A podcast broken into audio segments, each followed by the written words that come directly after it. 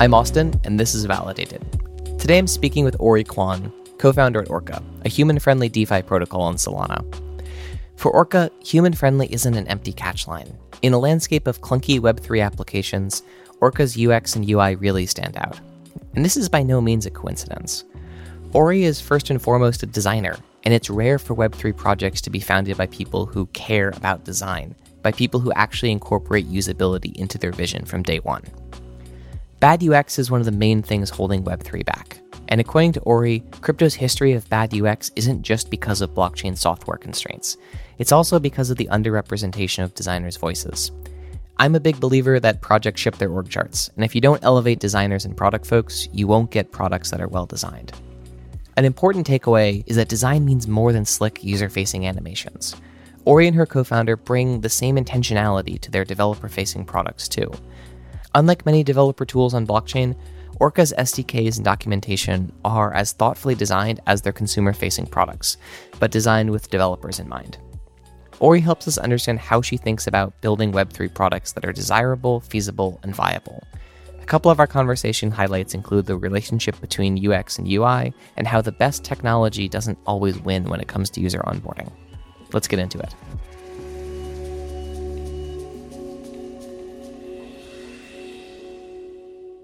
Ori, welcome to Validated. Austin, so good to be here. Yeah, this is going to be a great conversation. There's a lot to talk about when it comes to the intersection of crypto and design. But first, run us through your background a bit and how you got into crypto. Of course. So, most of you may know me as the co founder of Orca, the leading crypto marketplace on Solana. But before that, I actually had a background that was really nothing to do with crypto at all. So I'd say my original roots come down to always being some blend of technology and art and design. So I started out studying computer science at Stanford, where I specialized in human computer interaction. And I kind of laugh thinking back to like high school when I wrote my uh, Common App essay on how I wanted to do something at the intersection of technology and design. So that really was something that just kind of called to me. After that, I worked in ed tech at Coursera. It was my first job working as a software engineer, built out some of their learning interface. Uh, then, when I was actually working at a startup in New York, is when I became more and more into design, just wanting to get more and more to the root of making sure we were solving the right problems for the right people.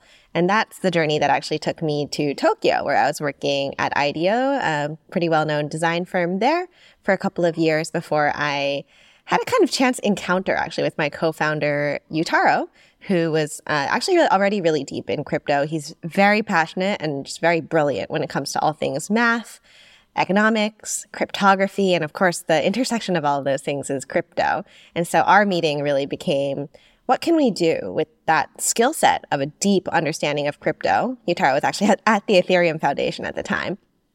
And uh, someone who really cares about building really intuitive experiences on top of these more advanced and sometimes inaccessible technologies. So I'd say that's the story of Orca. Yeah. So I think one of the pieces I want to like tease out here is like you as someone who's been in the world of design, working at IDEO, you look at crypto at that time, especially, it was the most anti design industry you could possibly look at working in. You talk to folks who have been building in crypto, especially folks who were early on Ethereum, and UX and design in crypto, it always felt like not even an afterthought, like it wasn't even something on the table all of the conversations were focused on technology, use cases, like how do we build the most impressive technology, and just like the best technology is going to win out, and we don't really have to think about anything on the other side. Uh, so I'm I'm curious what won you over to the idea that like you could build something on blockchain that was going to be designed forward, and that that would be both interesting to you and interesting to the market. I would say it was never even a question of having to be won over. If any product is going to be relevant to people, it needs to be designed for a particular use case and for people's needs. And so when it came to what can we do with crypto, I was actually just shocked that this wasn't already the mindset. I was frankly just appalled when I started playing around with some of the, the existing applications at the time and finding that it really did feel like, and I think I can especially feel this because I am an engineer by background. They took the underlying data models and basically like splashed them onto the page in the closest uh, possible approximation of those data models, uh, which often is essentially like a table. Um, and so going from there to actually making something useful obviously needed a design process in between. So, the difference between when I started using technology on a day to day basis, which, you know, really for me, like I was born in 1990, so it's probably somewhere around 2002, 2004 is like where I start actually like, you know, building a gaming computer and mm. starting experiencing, interacting, and living online. And the design difference between like a BBS message board then and even Discord now. Not that Discord's the world's best design, but the the expectations from a use and design perspective are so much higher. And you look at sort of the design of modern products and they feel like they're built for humans in a way that they maybe weren't in the earlier days of technology.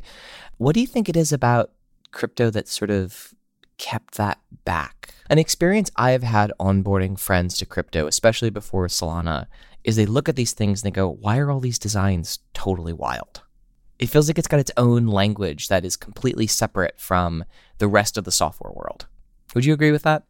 I would agree. And I would say that that stems to a large degree from the incredibly challenging software constraints that crypto presents. Hmm.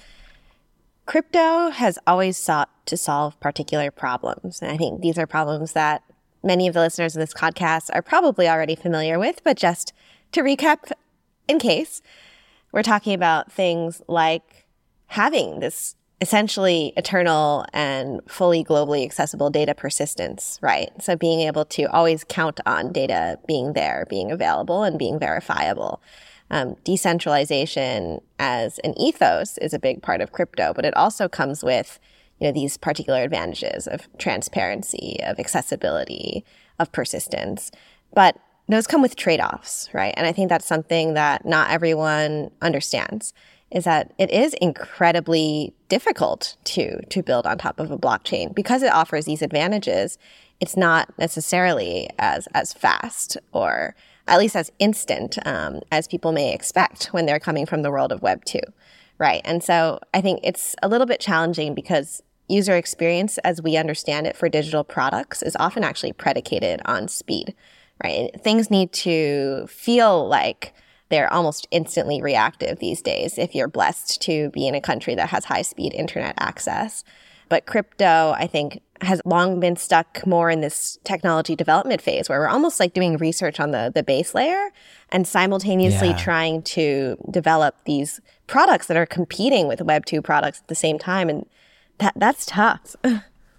yeah it, it's super tough. And I think the the whole idea of like, oh, crypto is speed running X or Y or Z, I, I think you really see that when you're looking at people trying to, as you're saying, build the base layer and build the user layer at the same time. And that's an incredibly difficult thing to do. You know, you, you mentioned something before I kind of want to dig into a bit, which is that mm-hmm. the technology sometimes dictates the design and the interface decisions. Can you talk a little bit more about what you mean by that and, and how some of the paradigms of the technology impacted the early designs of crypto? Yeah. In many cases, I would say design is really more of a science than an art. There's some amount hmm. of art to it, but especially user experience is really a science. It's about understanding what users need, what users want, what users are already familiar with, and also making smart business trade offs when it comes to putting those things together into a workable product. But technology is a completely different science, right? And so when you're thinking about how to optimize, let's say for TPS, right? You may not really be thinking about this entirely different science that requires a different set of specialties. And early on, there just weren't many designers in crypto, like not many UX designers, especially. I think that's something that people get really confused about is the difference between UX or UI. And it always, as a designer, triggers me a little bit to hear them like yeah. lumped together into UI, UX. People love to say the UI, UX of XYZ is so good. And I'm like, okay, which one though? Um, because when it's left to engineers to do design, basically they do the minimal UI design, right? To put things on on paper. And so that leads to things like like I mentioned earlier, just like endless tables. Like so many DeFi products are just tables. And that's because, you know, really what it is at the end of the day, it's a database. Uh, crypto itself, like a blockchain is essentially a database. And so if you take all of this information and just lay it out in a table, they're like, okay, great, people can access the data. It works. But that's not necessarily, again, the most familiar or intuitive way that people access data, especially now in this world of Web 2 products that have evolved to do so much of the work for you. Yeah, I want to get into sort of how you and Orca have rethought some of the ideas of how you display data, especially in the context of DeFi. But just to sort of take a step back a second, how do you think about the interplay between UI and UX from a designer perspective? UX should definitely come first. So UX involves all the things that relate to again, what is it that people really need? What is it that people really want? And what is the value that people get out of this product? And so when I start designing a product, I always start from there. Like, what is the ultimate value that we want to deliver from people? And then how does this product deliver that value? And so even before, usually I'm like wireframing or drawing any type of button or table or card or anything, I'm thinking about what are the things that people need to do with this product, right? Um, in the example for Orca, people need to be able to buy and sell cryptocurrency, right? And so we we can talk about those types of things. We can talk about how they want to be able to buy and sell cryptocurrency quickly and to instantly know whether the trade succeeded or failed and to know what to do in the case of retrying. And all of those things, once we've identified what those things are they need to do, have many different translations into a UI. And it's almost as if you know, there there are three different ways to do the same thing. Like you could pour your coffee into a mug, you could pour it into a tumbler, you could pour it into a glass, and each of those things may deliver the coffee to your mouth, but they'll do it in a different way. And depending on the particular context that that person is in, the drinking vessel of choice may be different, right?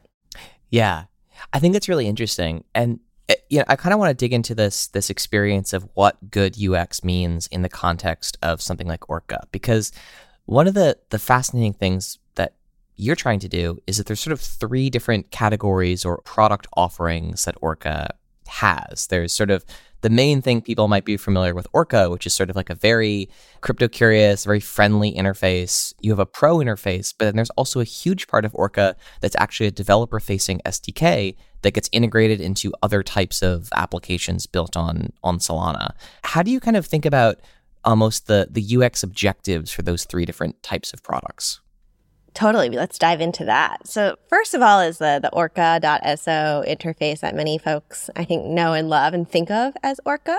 And as you mentioned, that one historically has been much more about helping folks who are, we sometimes we call them like crypto curious, right? Like a little bit, uh, maybe they own a few NFTs, they trade here and there, but don't know, you know, they, they can't explain to you all the details of how a blockchain works. And, and, they shouldn't have to, right? Like, I think in order for these products to be more accessible, we can't expect everyone to come on and give you a sermon about ZKs or anything, you know? Like, people should be able to just come on, connect their wallet, and make a trade. And everything around Orca and also uh, the new Orca that we're going to be launching in mid April uh, is geared around that, right? And sometimes I laugh actually that people say still say that Orca's UX is like or UI UX as they may say is incredible because it's really just something that like I cobbled together in a few months, like you know, doing with a few inter- user interviews early on. I think it could be so much better. Uh, but to answer the the rest of your question, the the needs are inc- incredibly different when you're talking to say a pro trader, right? Like what they really want to see is a detailed candlestick chart so they can do technical analysis potentially. Or they're wearing their market maker hat and they want to be looking into the liquidity ratios on different pools. And so Orca naturally has these three products, right? Like sort of this trading product, this liquidity product, and also this SDK, which builders can use to tap into the trading and the liquidity. Um, and when it comes to builders, like the considerations are different yet again, right? So builders, usually they have some other objective that they want to achieve and plugging into orca basically allows them to take care of some of the stuff that they don't necessarily feel like they personally need to like put attention into. Um, so they can for example hook up their web3 game to the blockchain without needing to know too much about the details of a blockchain. And having the right uh, functions that they're looking for even the, the right languages right? We recently um, Orca was recently integrated into the Unity SDK for Solana, and so that opens up a whole new audience. I think as easy as possible and um, as frictionless as possible and as good of customer support as possible are all part of the overall UX for SDK, and that has really no UI element at all, right? Right. Yeah, you know, uh, you mentioned the kind of user interviews as a piece that was important in that initial like discovery phase for the Orca.so interface design there. I always find user interviews fascinating because I've been at so many companies that have attempted to do them and never managed to actually pull any real product insights out of it, which I'm sure is a problem in the process and not obviously the concept of user interviews. But how do you conduct those well to inform some of your product and design decisions without sort of running into the sort of the small sample bias problem? Like what are you looking for when you do a user interview? It really surprises me that you say that because I can't imagine them not being useful. I think if there is something too specific that you're you're looking for, you're already doing it wrong because you need to come in with a very open mind, right? I think I generally come in with a loose hypothesis. And let's just give an example. Maybe my hypothesis is that users want to see a very detailed price chart, right? And so, for example, they want to have a lot of different functions on this price chart. They want to be able to draw lines, as we may say, and do technical analysis.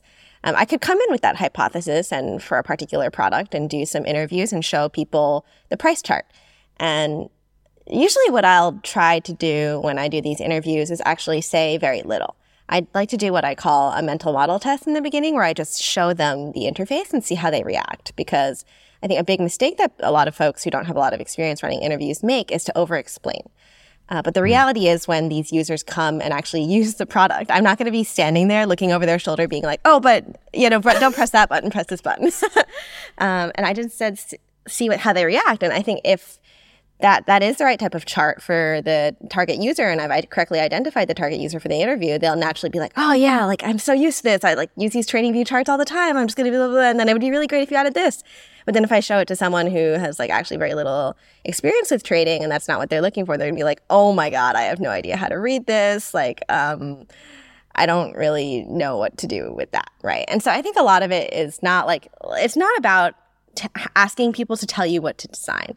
It's about seeing how people react to a potential design or asking probing questions to understand their background and then cobble it together into insights to then later inform the design. It's interesting because I think at this point in the technology cycle, everyone has an opinion on Twitter struggles, particularly under Jack Dorsey.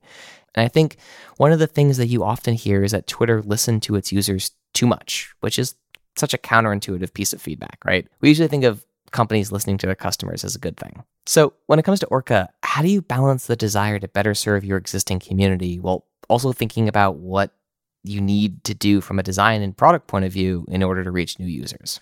You need to have a strong product point of view. And often design gets lost in that, I think, especially in crypto, because nobody with a really design background or design focus is at the head of the table.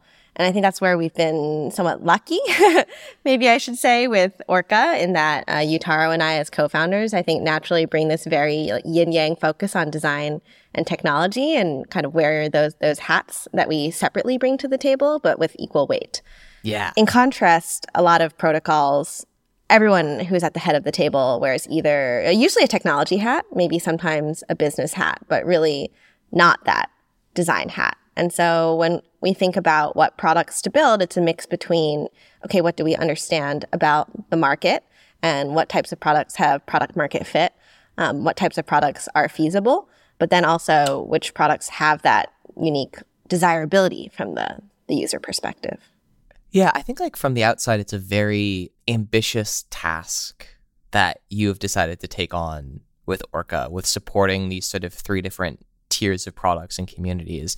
It feels, you know, looking across the crypto landscape, there's very few protocols that have chosen to do something sort of as as diverse. You you usually see this idea of like we're going to expand into a new product category, not that we're going to create a new interface paradigm, whether that's graphical interface or API interface, to access what is fundamentally that same that same core product. I think there's a lot that people can learn from that experience of saying we don't necessarily need to rebuild the product. We need to think about the ways people can interact with it that suit whatever they're trying to do better. It's a really interesting insight there. It's in some ways unique and in some ways not. A lot of people think about building an AMM, right? I think that we're yeah. we're far from the only AMM on Solana, but I do think we take a pretty unique perspective when it comes to framing what the, an AMM can do. I think what we've learned from having our concentrated liquidity AMM live for over a year is that the framing of a concentrated liquidity AMM is one that's unfamiliar and actually alienating to a lot of the target audience. Hmm. The types of folks who are best suited to use a concentrated liquidity AMM is very different from the types of folks who use a more typical uh, constant product AMM. And I know that not everyone listening to this podcast knows the details. So a typical AMM can provide liquidity a lot more passively because everybody who provides liquidity to the pool is essentially sharing in the same types of returns given uh, that they're providing essentially across the entire price range. But on a concentrated liquidity AMM, you have to provide a specific price range. And so folks who are mm. essentially able to better understand market movements better will be able to provide liquidity a lot more effectively. Uh, but those types of folks are generally order book users. Uh, they may use order books on centralized exchanges or even on on-chain order books. But the way they think about uh, trading is usually coached in many, many years of experience doing trading on these other interfaces, which do feature things like candlestick charts and uh, limit orders, etc. And the reality is that a concentrated liquidity AMM is more like an order book than it is like a constant product AMM, despite the name, and can actually power that type of interface, which is actually incredibly game changing. If you ask me, yeah. I think it's something that's also pretty uniquely doable on Solana with this type of experience, like because it can provide such a smooth and like high TPS and you know, Orca itself has actually uh, done very, very well, even in times of um, network congestion and, and downtime. And so to be able to provide that type of experience is something that's really, really new for DeFi. And that, again, I think is just going to be pretty groundbreaking and exciting. How do you think Orca accomplishes that? Like, what's, what's that interface you've built between the way the protocol works, the way you interact with the underlying Solana blockchain, and the way that that's displayed to users that consistently provides, you know, a, a satisfactory user experience even during periods of congestion. Like what's going on under the hood that makes that possible? What's going on under the hood is well, first of all, it's a really solid smart contract. I always, to be honest, I laugh a little bit when people are like, oh, but what happens if XYZ Ethereum protocol just bridges over to Solana and then competes with you guys? I'm like, that, that's just not how it works, right? Like, it's a completely different programming environment, a completely different virtual machine and a different language, right? Like, and even if it were possible to just bridge over some EVM AMM to Solana, I just find it very difficult to believe that it's going to work as elegantly because Solana has these different concepts that it's built around, right? Like account access and having to specify specific accounts that make it more performant, right?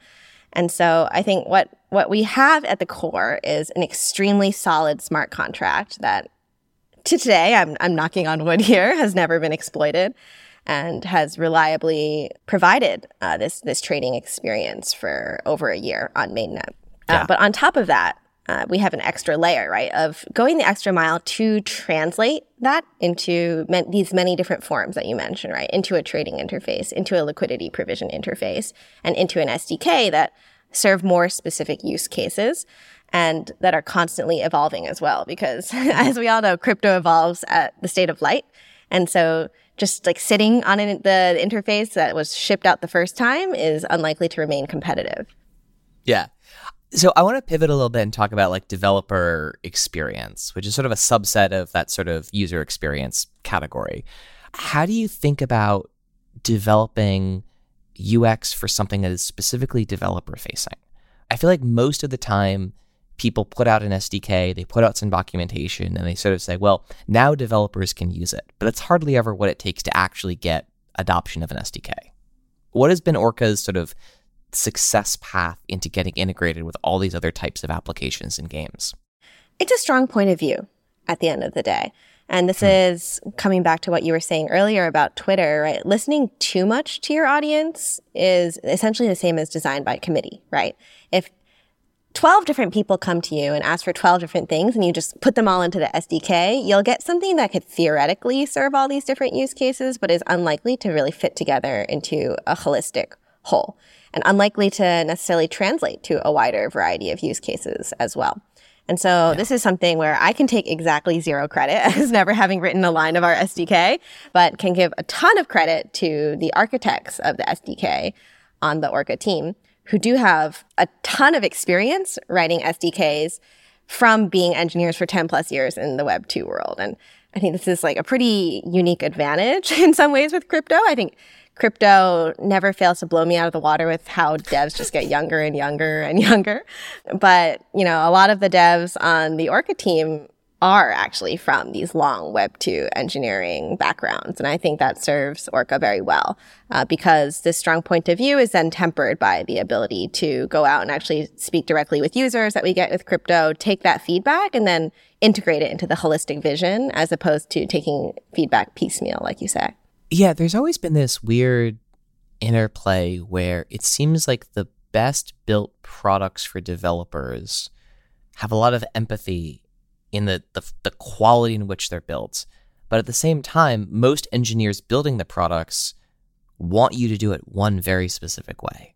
And you sort of end up with this fractured system where you have either a product that is very intentional about the way you have to build it, but is not very flexible, or you end up with like the Microsoft problem, where there's 45 ways to do the exact same thing. There's no right way, and people can really get almost lost in choice. So, you know, when, when you've been working with some of these engineers that are, are building the SDK, um, how have as someone who's who's who has not built SDKs before, like how do you help them figure out what the right balance is to strike? This is actually not something that I personally need to help them with in any eh, because okay. I think you know a good developer knows this already, but I think as a UX designer and engineer, what I can say is that developer experience is a lot less different from user experience than people may think. It's about trying to present tools or interfaces or products, as you may say, that people already know how to use without an instruction manual. You mm-hmm. failed if you present an interface or an SDK that requires a human to explain it. In code, it might be about using function names that these developers can intuitively understand the purpose of, or even very clear variable names. And so if you're not a developer, I think what I can give you as a very simple example is, um, let's say you are given this like toolkit, right? This toolkit has like a hammer and a wrench and I don't know. I'm, I'm not actually like a person who uses hammers and wrenches, but you know, you know how these things, like you, you intuitively know that like a hammer hammers nails, right? And like a wrench is used, uh, for, I don't know, these, turning what are they things. called? Turning things, turning things, right? Like these are familiar concepts. And similarly, if you give like a toolkit of code to a developer and they, they see a function that says that the name of the function is turn, uh, and it's a game, they'll probably know that it's used to turn something. But what is it used to turn, right? And so if maybe mm. if you hmm. have a function that's called turn character, they'll know that it, it's turning the, the character itself. Or if they have a function that's called like turn wheel, then you'll know that it's turning the wheel, right? And so it's you just want to be as clear and as specific as possible in the design of the functions themselves, in their placement, with regard to one another and with the rest of the code for developers to be able to intuitively understand how to use them. And when supplementary information is needed, having that, those in the comments, like directly there, or even having really, really good documentation that's like kind of built into the code in the form of, let's say, like function headers, et cetera, can all be super, super helpful for DX.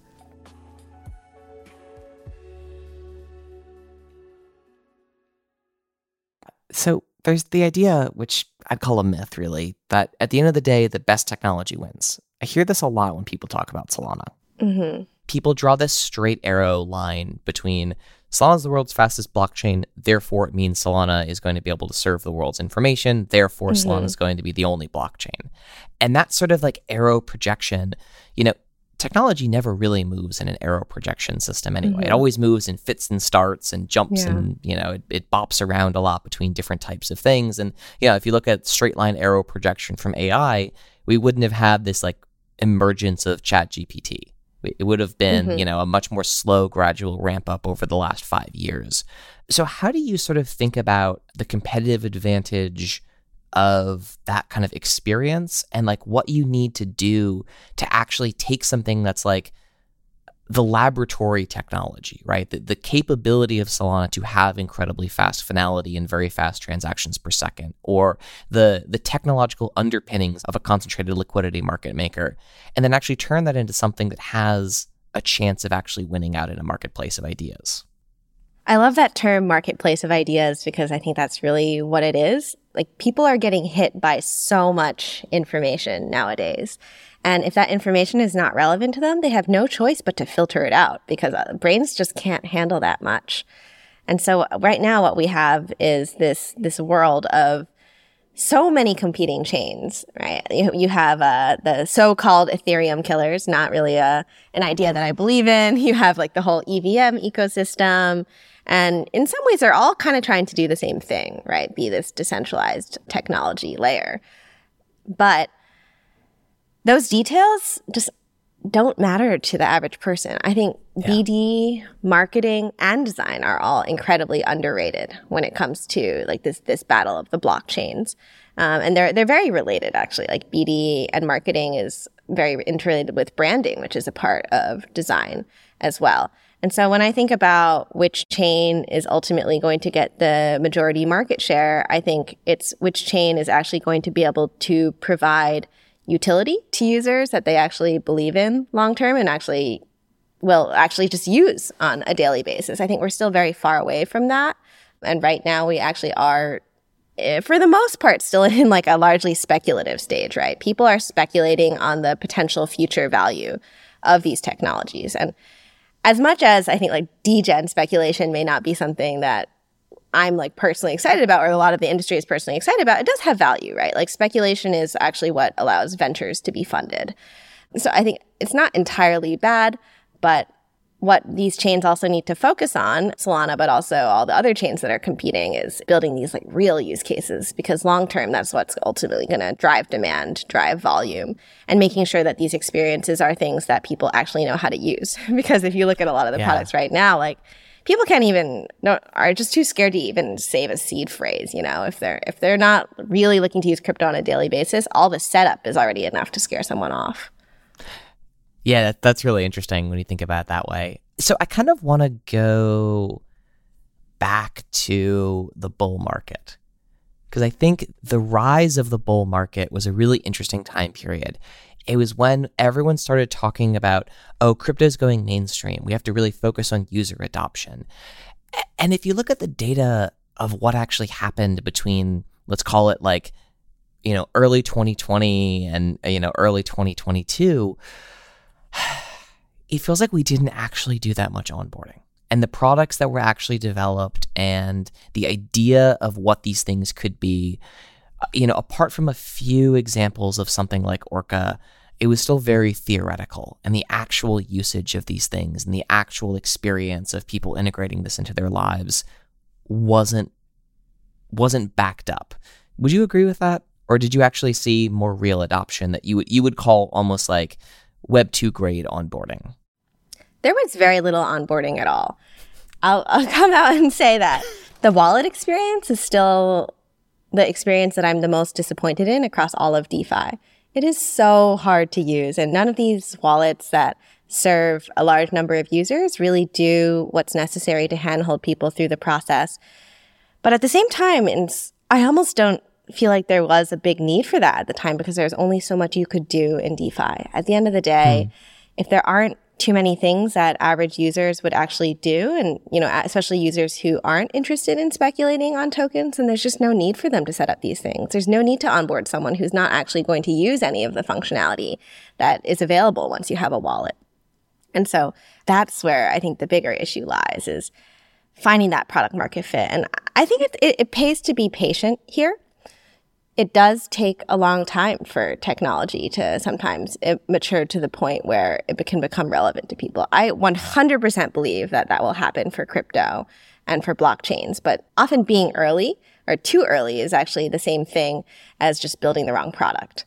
Even Orca wasn't really focused on onboarding at the time because there was so much development to be done on just the core uh, concentrated liquidity AMM and making sure that the infrastructure is in place for these eventual use cases. And even now, during the bear market, I think it's a perfect time to be focusing on getting that technology truly ready for these like more everyday person relevant applications, so to speak.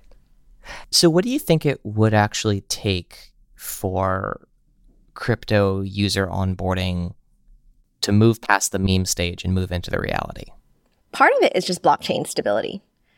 like it or not, as much as as an engineer, it's easy to understand how a small bug can lead to like a big outage. Outages really scare people away, right? The idea that they wouldn't have access to their money and potentially a large amount of money when they're self custodying is very, very, very scary.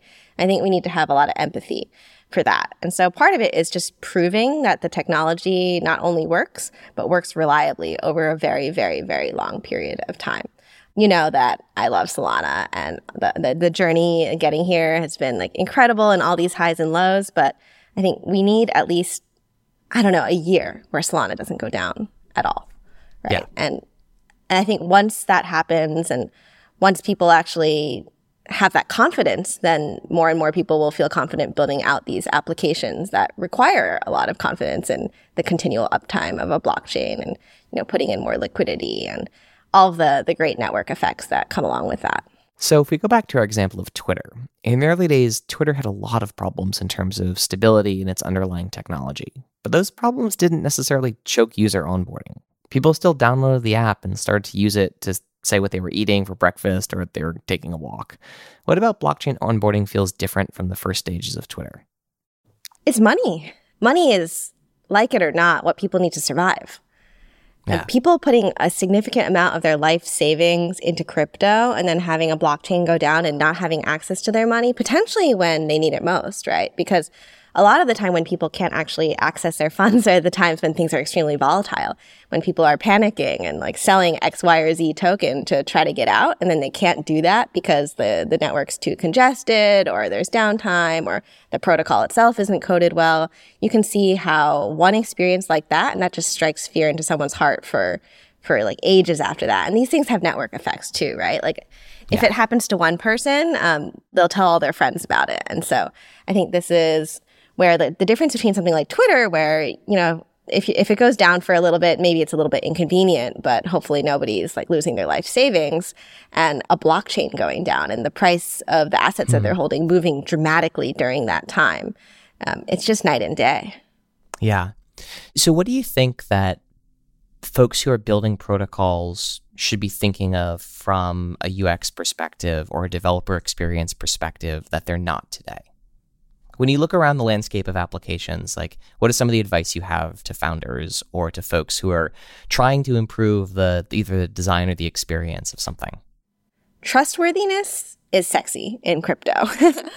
it's uh, not something that people generally think of as sexy, but trustworthiness yeah. is just so necessary for a crypto protocol. And I say I pick the word trust in particular because I think we like to talk a lot about trustless in blockchains, but when it comes to users' trust, once it's gone, it's really hard to win back. Mm. And so that's actually a huge focus of um, what what Orca, the new Orca, is actually all about. Because frankly, like this interface, it's been it's gotten a little crusty from my perspective, from a like a, from a UX perspective. It's also gotten a little crusty from a technology perspective, and that's something that we saw with the latest volatility with things like Bonk is that it's just really hard to get a trade through these days when the network is volatile. And a lot of that just has yeah. to do with the underlying uh, way that things are coded. And so the, the new version of Orca is all about things just working. The, the theme for, for the new Orca, is, as I put it, is it just works.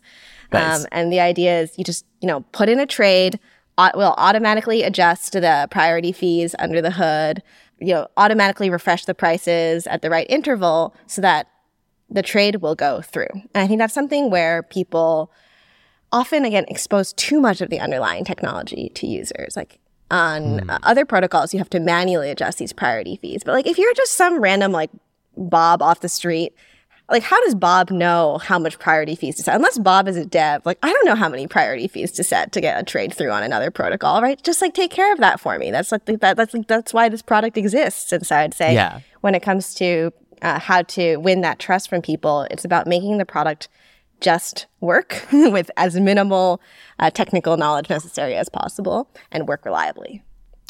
How do you think about the intersection of trust and accountability there? what, what is that? I think when most people think about trust in blockchain, They're talking about things like audit reports. They're talking about things like having a, a bug bounty program.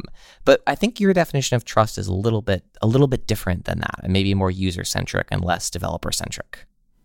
It's very holistic. Trust comes from a lot of different places in crypto, or rather, trust has a lot of different elements. It does include things like having audit reports from reputable audit firms. And it includes things also like even a doxed team so that people know uh, that mm. the, the people developing this product are not going to just suddenly like one day walk away and, and leave the people who are using the protocol in the dust.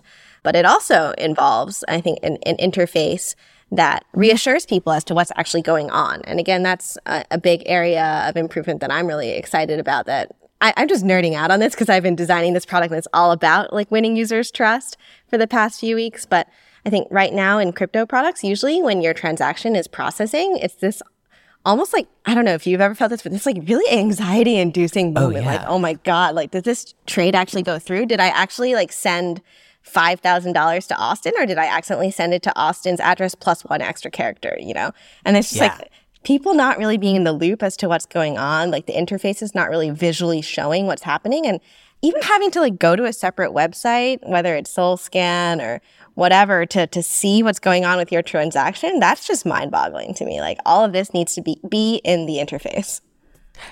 Yeah, you know that that that confirmation time piece is such an interesting one because I think especially like you know, the first network I really used after Bitcoin was Ethereum. And I remember buying some Ethereum on Coinbase and sending it to a wallet, having like five minutes of just like uncertain yeah. anxiety as that process was going through it, because these are not human readable addresses. You know, this these these are not um these are systems that for a trustless system require a lot of faith. Mm-hmm. And these little design details will go a huge way to reassuring users as to what's going on. And uh, to give you an example, in most wallets nowadays, when you actually have a transaction in progress, it's not really reflected in the wallet interface itself, right? So if I send you 5,000 USDC, for example, my USDC balance may not actually show that the 5,000 has been deducted until it's actually like processed on the other side. But that can be a difference of many, many seconds, right? If not longer. And so yeah. in between, I think we, we, I think we've all experienced like, oh, I don't think that went through. I'm going to send another $5,000. And you're like, wait, shit. Now I have like two transactions on the blockchain for $5,000 is like not a small amount of money. And so even just having something like a pending or processing state that's actually to the second, if not on the order of milliseconds, can give people this reassurance that something's going on. And so I think even if the interface can't instantly send money, like the way that, you know, say a Venmo can feel like, it should at least tell you and give you a sense of how long it might take. Yeah, well, you know, it's it's funny you use Venmo as an example because, of course, Venmo clears on the ACH rails and is nowhere mm-hmm. near instant, even though it, it might provide an instant feeling user experience.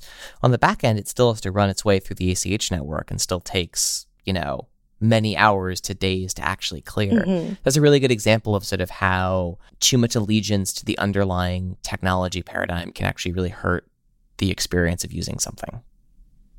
Yeah, and of course, like Venmo is the, the definition of centralized, yeah. right? So I think what they have to their advantage is, let's say something doesn't actually clear on the ACH rails on the back, and they can kind of like figure everything out on their centralized books, right? And just like make right. sure that you'll get what you you need at the end of the day. But a crypto by by nature of being on a decentralized blockchain just can't do that right and so i think that's why we need to take a different approach to displaying to the user what's going on and maybe we can't instantly credit your account so to speak because if it fails it's like you know right that's that but at least you can be very very clear to users about what's actually happening and provide um, guidance in the case that something does fail uh, for example, something that the new Orca does that I'm really excited about is dynamically adjusting priority fees. And so if, if the first time your transaction doesn't go through, the interface will be able to automatically adjust. So there's, it's much more likely that it'll go through the second time, even if you're putting through the exact same transaction. So before we wrap up today, two more things. Where can people stay up to date on you and Orca? And what resources would you recommend for folks who are maybe building a protocol and want to take their design more seriously? So you can find Orca on Twitter at Orca underscore SO, SO for Solana. And you can find me also there at, at twitter.com slash Ori the Orca, O R I T H E O R C A. Uh, right now, I'm actually just started, uh, I'd say something new and exciting for me. It's a little bit nerve wracking, which is really starting to build more in the open, putting out more and more, you know, screenshots from my design process, like sharing more snippets about how I think about different aspects of the design process with the hope that this is something that's helpful to people in understanding how, how to tackle that very tricky intersection of design and technology and blockchains. So maybe that's one place to look. But beyond that, I would say, you know, the number one piece of advice I would give to a protocol that's really just getting started and wants to take design more seriously is to put someone for whom design is their top concern at the head of the table. And, you know, I think no matter how good your designer is, if they're just going to get overridden at every turn by the head of engineering saying like, well, I mean, that's really cool, like animations, yada, yada, but like, you know, we just don't have time for that. And that's like, so that's just not going to make it into the product. Like, then you just don't really have good design, right? And so, yeah, like find a designer. If, if you're lucky enough to find a designer who is very passionate about UX and is good at what they do, put them at the head of the table and give them equal voice to product and engineering. Otherwise, you, it's basically as good as not having a designer at all. I have to say, one of the most true statements I think anyone has ever said is you ship your org chart. I love that. And speaks for itself. well, Ori, thank you so much for coming on Validated today. Austin, thank you so much. So fun to chat. Validated is produced by Ray Belli with help from Ross Cohen, Brandon Ector, Amira Valiani, and Ainsley Medford. Engineering by Tyler Morissette.